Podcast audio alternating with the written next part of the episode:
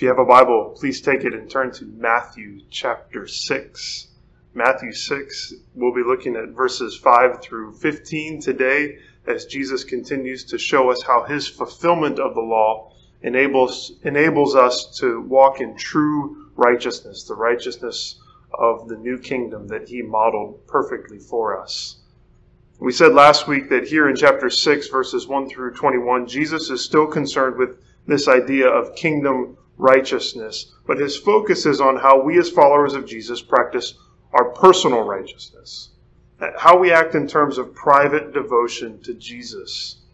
He specifically mentions giving to the poor, prayer, and fasting, though the principles here apply to all piety and all acts of religious devotion. Verse one sort of sets out the, the overarching warning and instruction. Matthew six one says, "Beware of practicing your righteousness before other people in order to be seen by them, for then you will have no reward from your Father who is in heaven." We summarized that like this: in your personal righteousness, seek the praise and glory of God more than you crave the applause of people. In other words, don't let the goal of your righteousness be recognition from others, but let it be the desire to praise God and to honor him alone. And if that's the case, then you will receive true reward, true reward from the Father. We summarized, uh, or this instruction uh, is, is, is here because we are so prone to turn our acts of devotion to the Father into means of glorifying ourselves.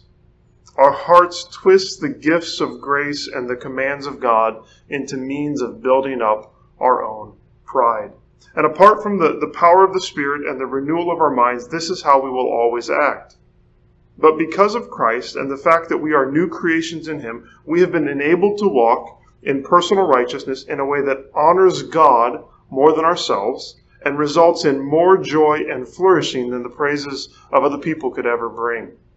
Matthew chapter six, verses five through fifteen, here Jesus teaches us about prayer, and he is inviting us into that, that joy and that flourishing of kingdom righteousness. Preaching on, on prayer often leads to despair, both for the hearers and for the preacher. We we simply, we, we hear prayer and, and we, we always see are the ways that we fall short of what God commands of us in prayer, and even what our, our new hearts desire with regard to prayer. We we feel prayerless and, and helpless to do anything about it. We feel like we always try to pray more and it never happens. Conviction about our prayer lives is, is good, and it's and it's right, and it's even what Jesus is aiming for in part here. But I also think that, that he is inviting us into a new way of thinking about how we talk to God. And this new way is meant to release us from seeing prayer as a burden to bear, or as some sort of a ladder to climb, or as a box to check off in our daily lives. And he's changing it into a way to approach the Father with joy and simplicity. A way to come to him with, with self-forgetfulness and with focus. Simply put, Matthew six, five through fifteen says to us, "Let your prayers be neither self-seeking nor thoughtless, but sincere and thoughtful." That's our big idea for today. Let your prayers be neither self-seeking nor thoughtless, but sincere and thoughtful. If prayer is a conversation with God, then it may be helpful to think about all of the, the other conversations that we have in our lives. Think about the times that you speak with others and it's obvious that, that the person you're talking to is only promoting themselves. That, that their main concern is to insert themselves and their thoughts into this exchange that you're having. Or you might recognize times that you also have had selfish motives in conversations. Times when you desire to appear smarter or more together than you really are. Times when your goal is self-promotion rather than shared dialogue. You might also think about times you have spoken to others and, and their words have appeared thoughtless. They are distracted by their phone, or they're looking behind you, waiting for someone else that they'd rather talk to. Or, or maybe they're simply reciting some spiel that they've memorized.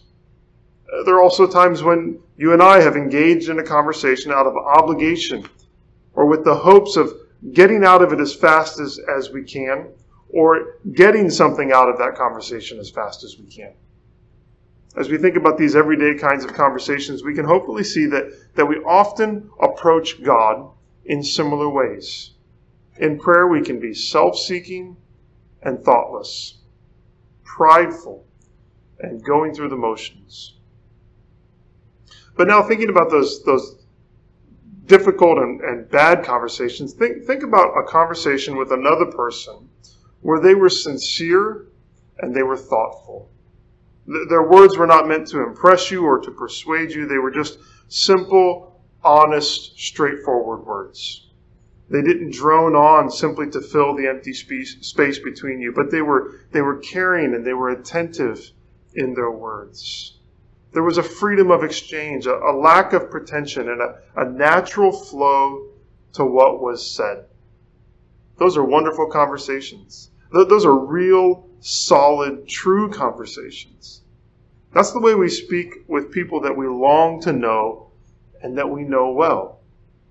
And that's the way that we are to speak to God in prayer. Jesus tells us, let your prayers be neither self-seeking nor thoughtless, but sincere and thoughtful. Let's hear how Jesus spells that out for us here in Matthew six, verses five through fifteen. I want to read this whole section. Our focus is going to be on verses five through eight. Uh, next week, we're actually going to move on to the teaching regarding fasting in verses sixteen through eighteen. And then we're going to come back to the Lord's Prayer and spend a good bit of time thinking about, about this instruction. I want us to take our time here because if, if prayer is supposed to be central to our Christian lives, and if the Lord's Prayer is one of the great teachings of Jesus on prayer, not to mention its place of centrality here in the Sermon on the Mount, then I think it's wise for us to pause and to meditate on what is being said to us here. And so we'll begin that study in the Lord's Prayer on July fifth, uh, Lord willing. For now, let's read Matthew six, verses five through fifteen, and again we'll focus on verses five through eight. Matthew six. Jesus says, and when you pray, you must not be like the hypocrites, for they love to stand and pray in the synagogues and at the street corners, that they may be seen by others. Truly I say to you, they have received their reward. But when you pray, go into your room and shut the door and pray to your Father who is in secret, and your Father who sees in secret will reward you. And when you pray, do not heap up empty phrases like the Gentiles do, for they think that they will be heard for their many words. Do not be like them, for your Father knows what you need before you ask him. Pray then like this: Our Father in heaven, hallowed be your name. Your kingdom come, your will be done, on earth as it is in heaven. Give us this day our daily bread, and forgive us our debts, as we also have forgiven our debtors. And lead us not into temptation, but deliver us from evil. For if you forgive others their trespasses, your heavenly Father will also forgive you. But if you do not forgive others their trespasses, neither will your Father forgive your trespasses. Let's begin with sort of a, an overview of the, the structure and the flow of these verses, and then we'll seek to dig into them and apply them. If you were with us last week, then the parallels between verses two through four and verses five through six should be obvious. Many of the words and the phrases are exactly the same. Uh, the introduction is the same: when you give, when you pray, here's what not to do, and then the contrast comes later, which is also parallel. But when you give and when you pray, here's what you should do. Uh, both teach us to not be like the hypocrites, the religious actors of that day. Both speak about not performing our righteous deeds on the streets or in the synagogues, but instead to act in secret. Both speak of rewards, whether the temporary, temporary reward of earthly praise or the eternal reward that comes from the Father. And so given all these similarities, it's not going to be surprising that the instruction of verses five through six will be very similar to that of verses two through four, this time though, of course, focused on prayer. Verses seven through fifteen have a, have similar structural elements to these two, first two sections, but there are also some differences. They, they begin with the, the familiar words, and when you pray, do not. But then the instruction for how to pray says, pray then like this. And what follows is the Lord's Prayer. Also, this instruction is not given in contrast to the hypocrites, but rather in contrast to the Gentiles.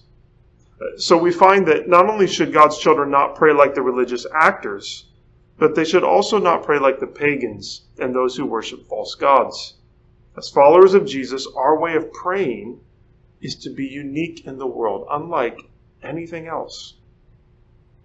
These two parallel instructions on prayer uh, in, in verses five through six and then verses seven through fifteen, they, they say to us, let your prayers be neither self-seeking, like the hypocrites, nor thoughtless, like the Gentiles, but instead they should be sincere and thoughtful. Two main points today. Let's consider first how, that our prayers should be sincere, not self-seeking. Sincere, not self-seeking. Times of prayer were observed three times each day in Jewish, Jewish religious practice, just as we see Daniel uh, doing that in the Old Testament, Book of Daniel. Daniel instructs us that, that such a regimented, devoted prayer life can be a genuine sign of devotion to God, even if it is done before the eyes of others, as some of Daniel's prayers obviously were. In other words, the issue that Jesus is addressing here is not the routine of praying three times a day. Yes, we need to be aware of letting our prayer life become mechanical and thoughtless. We'll see more about that later. But a pattern of prayer that has us seeking the Lord at set times each day can in fact be a very wonderful thing.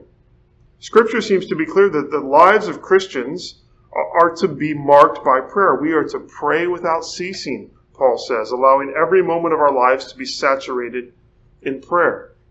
And if that's going to be true, then we need to develop some habit, habits of seeking the Lord. So we should not shun prayer times or, or rituals because of the risk that's inherent in them. Rejecting these practices could run the equally danger, dangerous risk, if not wor- even more dangerous risk, of, of making us prayerless Christians. In fact, setting times of prayer in your day could be a key path towards growing in this sincere, thoughtful kind of prayer life. So Jesus is not against the, the specific times of prayer of the, of the Pharisees and the religious leaders, but his instruction is that, that our prayers must be sincere, not self-seeking. The hypocrites had turned these daily prayer times into opportunities to seek the praise of others. It, it seems that some even timed their walking through town so that, that they would be found in sort of conspicuous spots and public street corners when the afternoon prayer time came and they had to stop and pray. They also took great pride in the opportunities that they had to pray in the synagogue before the eyes of others. But their longing for the admiration and the praise of others kept them from sincere communion with the Father. John Stott draws the, the parallel from the previous verses when he writes this. As we are to give out of genuine love for people, so we are to pray out of a genuine love for God. We must never use either of these exercises as a pious cloak for self-love. When we are focused on ourselves in prayer, we will seek the applause of other people above all else. And when we do, Jesus says that the, that the reward we will receive is that and that only. We will be given the praise of others and nothing else. In contrast to, to praying in the streets and the synagogues, Jesus tells his followers to pray in their rooms, to pray in their closet. Uh, given the open floor plans of that day, this is probably some a reference maybe to like a, a broom closet of sorts. It may even refer to what some uh, have called the water closet, the bathroom. The, the reality for many of us is that the bathroom is one of the few places, if not the only, private place in our homes. And not only do closets and the like provide privacy, but also secrecy. And that is the goal. Not, not to only pray in closets. Uh, that's not the, the point that you have to find a closet. That's the only place you're allowed to pray. But rather, finding a secret place of prayer. If our focus is on God and growing closer to Him, then the practical practical advice that Jesus offers makes perfect sense. Pray in private. Pray in secret. Prayer in secret makes the temptation to be praised by others much less feasible. And prayer in secret is done with the knowledge that God, who is all-knowing and all-seeing, hears and sees us. Sadly, we often seek privacy and secrecy, not to pray, but to sin. We think that walls guard us from the prying eyes of others, and we fail to recognize that there is a God who sees all. Like Adam and Eve, we imagine that we can hide from God. And in this sad irony, we keep our sinful lives hidden, and then we parade our prayer lives before others. This is textbook hypocrisy. And it's not the way of the follower of Jesus. Instead, we are to live lives that are in, in the light, that, that our sins and our shortcomings are to be lived before God in confession and repentance constantly. We live lives of integrity, lives that admit our sinfulness and our need. And then we pray in secret because we long for communion with the Father, not the praise of others. It, it may be that this deep communion with God is, is the reward that's spoken of here. If our desire is for closeness with the Father, then secret prayer gives us what we desire, communion with the Father. But as with giving to the poor, God being glorified through our lives is another reward. When we pray in secret and God answers our prayers and draws us close to himself, he alone receives praise and glory. Now, but before we move on to the next idea, we might ask the question, should we never pray in a way that can be seen by others? Should all of our praying be done in secret? Are our prayer meetings and, and public prayers and the like all wrong according to this teaching? Uh, to say so would, as we have often said, it would be to act like act with the kind of legalism that Jesus is, is seeking to keep us from falling into. As always, Jesus is concerned primarily with what? He's concerned with our hearts. Whether in private or in public, are we praying to be seen and heard by others, or is our primary desire to be seen and heard by God? Are we praying to be seen by others or to be seen and heard by God? Certainly public prayers, whether in, in small groups or in church or anywhere else, they can lend themselves to us seeking glory from other people. And the remedy would seem to be not to never pray in public, but rather to let our private prayer lives outweigh our public prayer lives, so that our secret prayer is what shapes the way that we pray before others. The, the solution to self-seeking public prayer is not less prayer, but rather more prayer. I think primarily more private, secret prayer. So we've seen that in contrast to the hypocrites, kingdom prayer is sincere, not self-seeking. Next, we see that kingdom prayer is thoughtful, not thoughtless. Kingdom prayer is thoughtful, not thoughtless. The kind of prayer spoken of in verses five and six seems to be more focused on, as the psalmist says, pouring out our hearts before God. Prayers of personal devotion, prayers of adoration and praise to God, prayers of confession and repentance of our sin, prayers of thanksgiving and gratitude. But here in verses seven and eight, the focus seems to be more on, on supplication. I think it's more on prayers asking God to answer specific requests and desires and needs that we have. And as we come to God with our needs and desires, we are told not to come to him as the Gentiles go to their gods. Specifically, we are not to pile up words and phrases thinking that God will hear us because of the amount of our words. To pray like the Gentiles is to attempt to be heard by God through thoughtless, mechanical, wordy prayers. It takes prayer from a personal, relational interaction and turns it into a thoughtless transaction. It's the difference between a conversation that you have with someone that you know and trust deeply and the conversation that you have when someone is trying to sell you something over the phone or at your doorstep. A good salesman is trained to get a lot of words in quickly in an effort to persuade you to buy what he's selling.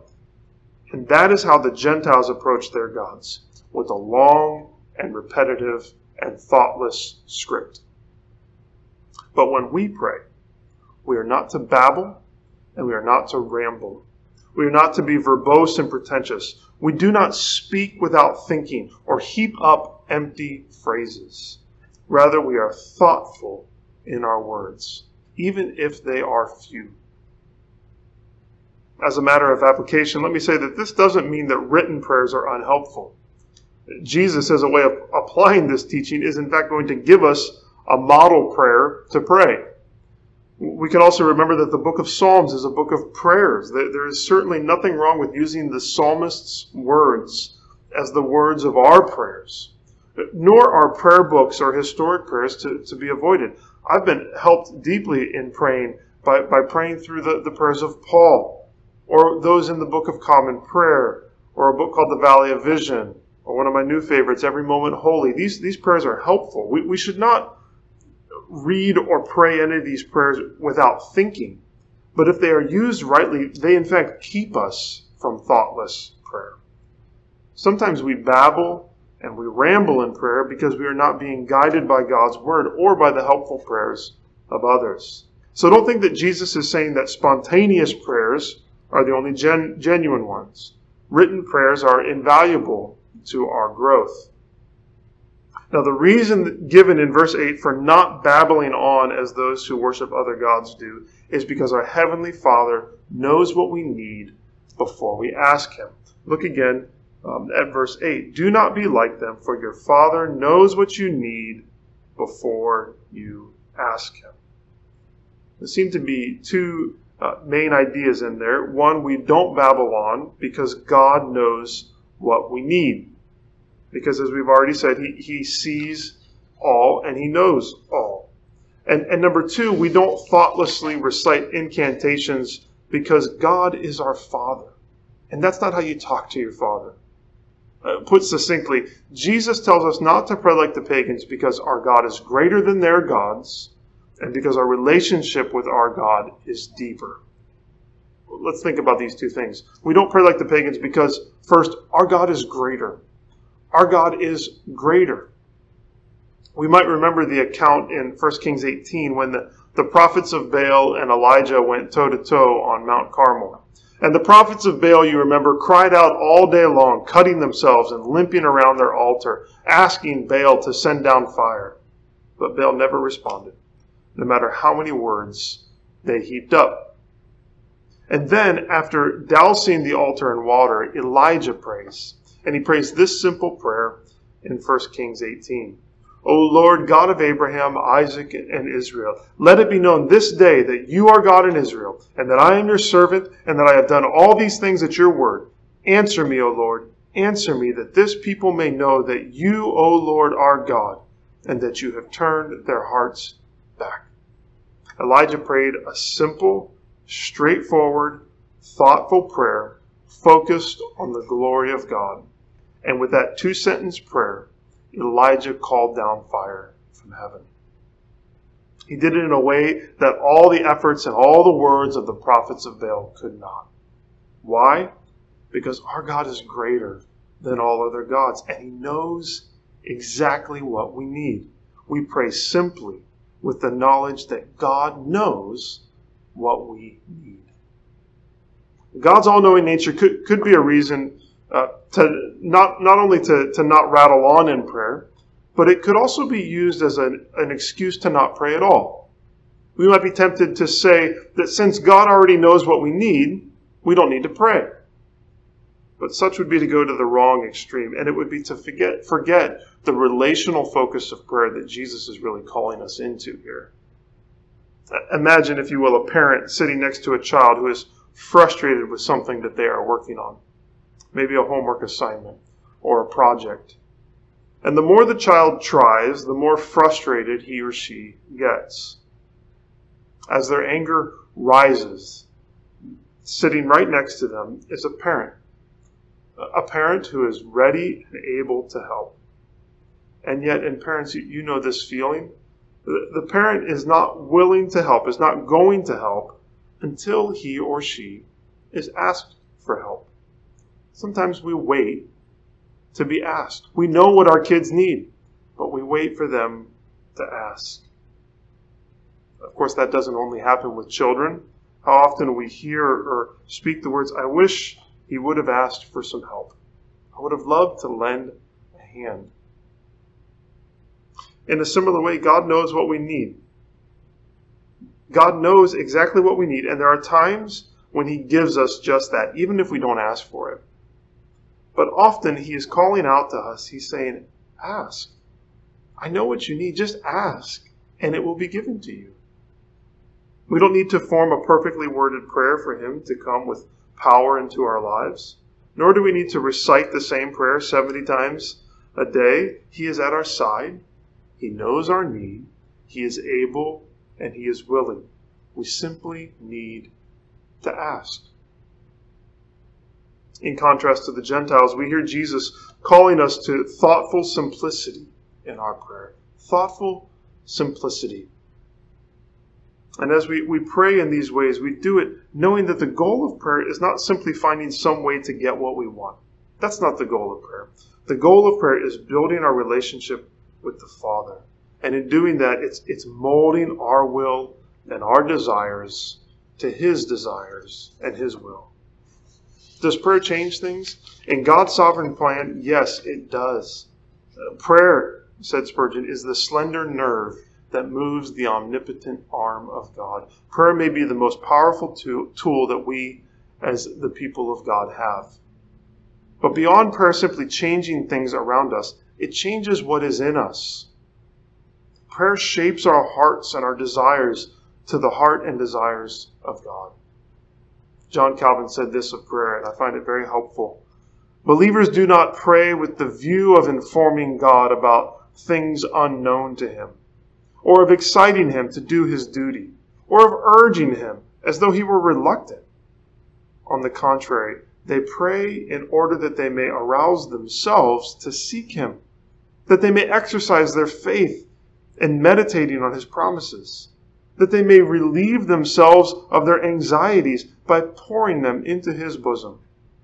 In a word, that they may declare that from him alone they hope and expect, both for themselves and for others, all good things. In all of this, I think we hear the recurring theme, the recurring melody of the relational component of prayer. We pray differently, not only because our God is greater, but because our relationship is deeper. We pray different than the pagans because our relationship is deeper. In these twenty-one verses of chapter six, God is, refer, is referred to as, a, as Father ten times. And it is, it is this new relationship of having God as our caring and loving Father that makes Christian prayer unique. The gods of the Gentiles were statisticians. They were egotistical, maniacal, and fickle. And so they had to be appeased with many words, many sacrifices, and many incantations. But is our God, is our God swayed by the number of words that we use or the number of hours that we pray? Are his actions based on statistics? The number of, of prayer wheels turned, the number of prayer flags hung, the number of Our Fathers or Hail Marys that we recite. Is that how our God works? Is that the kind of Father that he is?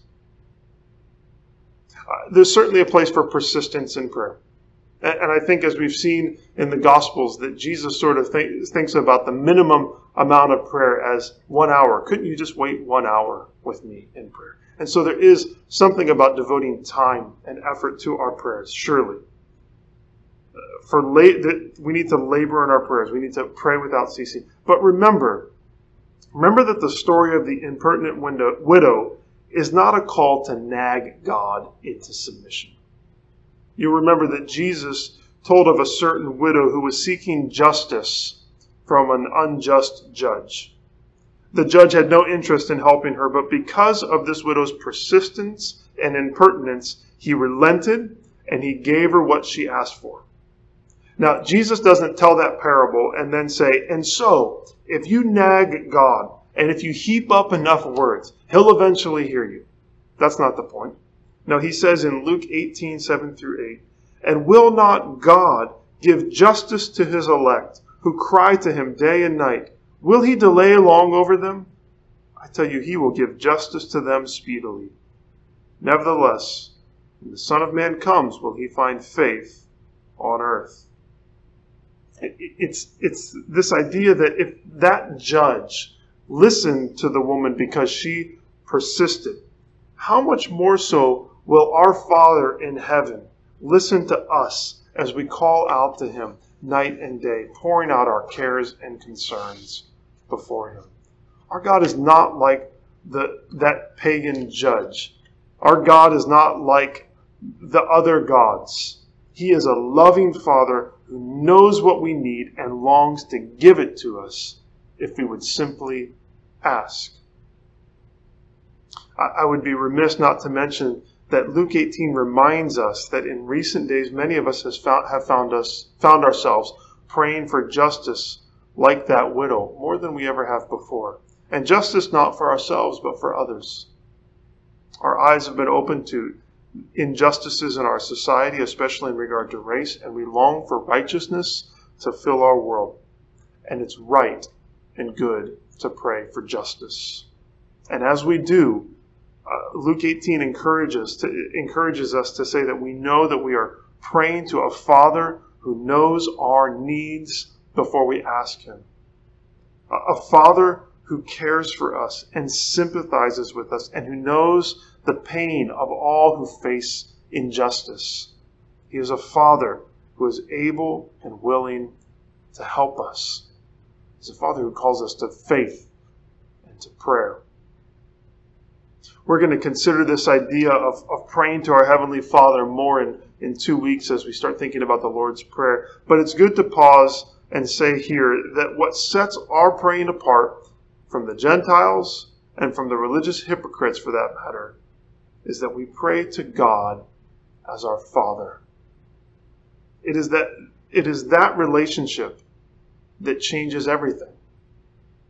It brings with it the conviction that says, why have I neglected this kind of this gift in my life? Why am I not coming to my Father more? Why am I not praying more?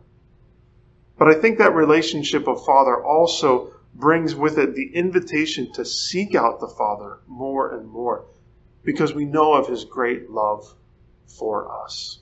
Let me encourage you, be convicted by this. Be convicted of our prayerlessness, of our lack of coming to the Father, but also be encouraged that he's sitting next to us and simply waiting for us to come and longing for us to come. Jesus' new kingdom teaching on prayer says this: let your prayers be neither self-seeking nor thoughtless, but sincere and thoughtful.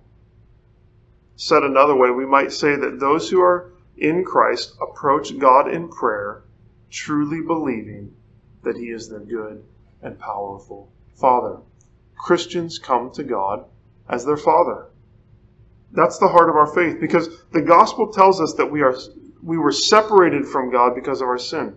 And nothing that we could do, including the number of words that we heaped up in prayer to God, nothing we could do could restore us back into right relationship with the Father. But because of his love, he sent Jesus to live and to die and to rise again so that we could be made children of God through faith in Jesus. Our salvation and that new relationship shapes everything about us, and it shapes how we pray. We're not self-seeking, but we are sincere. We speak to God as one who loves us and has drawn us to himself. And we're not thoughtless, but we are thoughtful, knowing that, that God hears us in our simplicity, and he treats us as his much-loved children. When we neglect prayer, it's often because we are thinking about it in unchristian ways. Instead, let's come to our God in sincerity, in simplicity, with thoughtful words, with trust that he sees all and knows all and can do all that we ask of him. Let's not come as the hypocrites or the Gentiles, but let's come to God as Christians, as his children. And Christians are told to begin their prayers with acknowledging the life-changing truth that God is our Father. Let's pray together. Father, we thank you for the gift of your word. We thank you for the call to come to you in sincerity, to come to you with, with thought and thoughtfulness, to come to you in simplicity, to come knowing, Lord, that you are our Father, that you love us and you care for us. Thank you for these words of Jesus. Lord, may they cut to our hearts and convict us of our prayerlessness, but may they also call us back to you, call us into communion with you, call us to see who you are, Lord, that, that you are a God who knows what we need and longs to give us good gifts. Father, you are good. We pray all this in Jesus' name. Amen.